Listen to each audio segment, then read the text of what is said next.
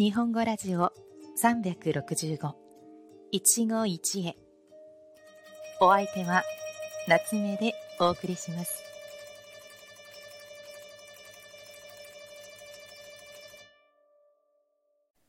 皆さんこんにちは。夏目です。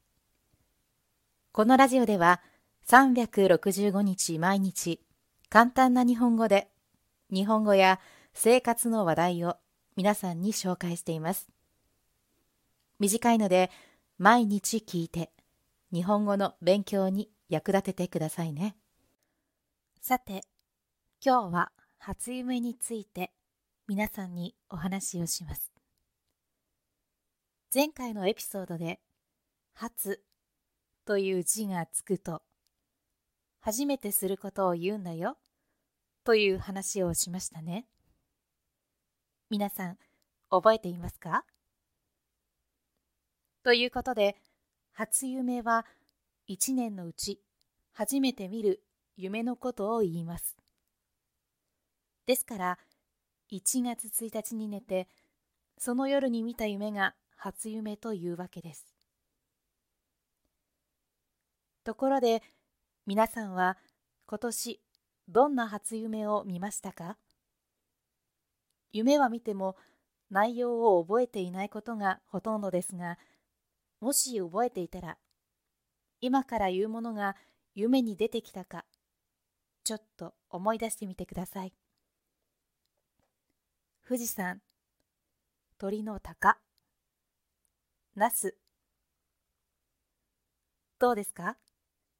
今の3つを夢に見た人はいましたか？日本語では縁起の良い初夢のことを一富士、二鷹、三なすびと順位をつけて言っています。初夢に今のものが出てきたらとても良い一年が過ごせると言われているんですよ。ちなみに私は今までまだ3つのうちどれも初夢に出てきたことがないんです。もし鷹になってナスを食べながら富士山の上を飛ぶ夢が見られたら完璧ですよね。さて、今日は夢の話をしました。ということで、今日の一語は、良い夢を。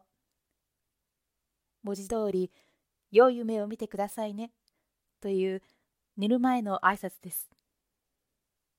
おやすみなさいと一緒に言うことができますよ。例えば、寝るまで誰かと電話でお話をして、電話を切るときに、じゃあもう寝るね。おやすみなさい。良い夢を。というように使えます。SNS で友達に書いてもいいですね。それでは、また次回お会いしましょう。良い一日を。またね。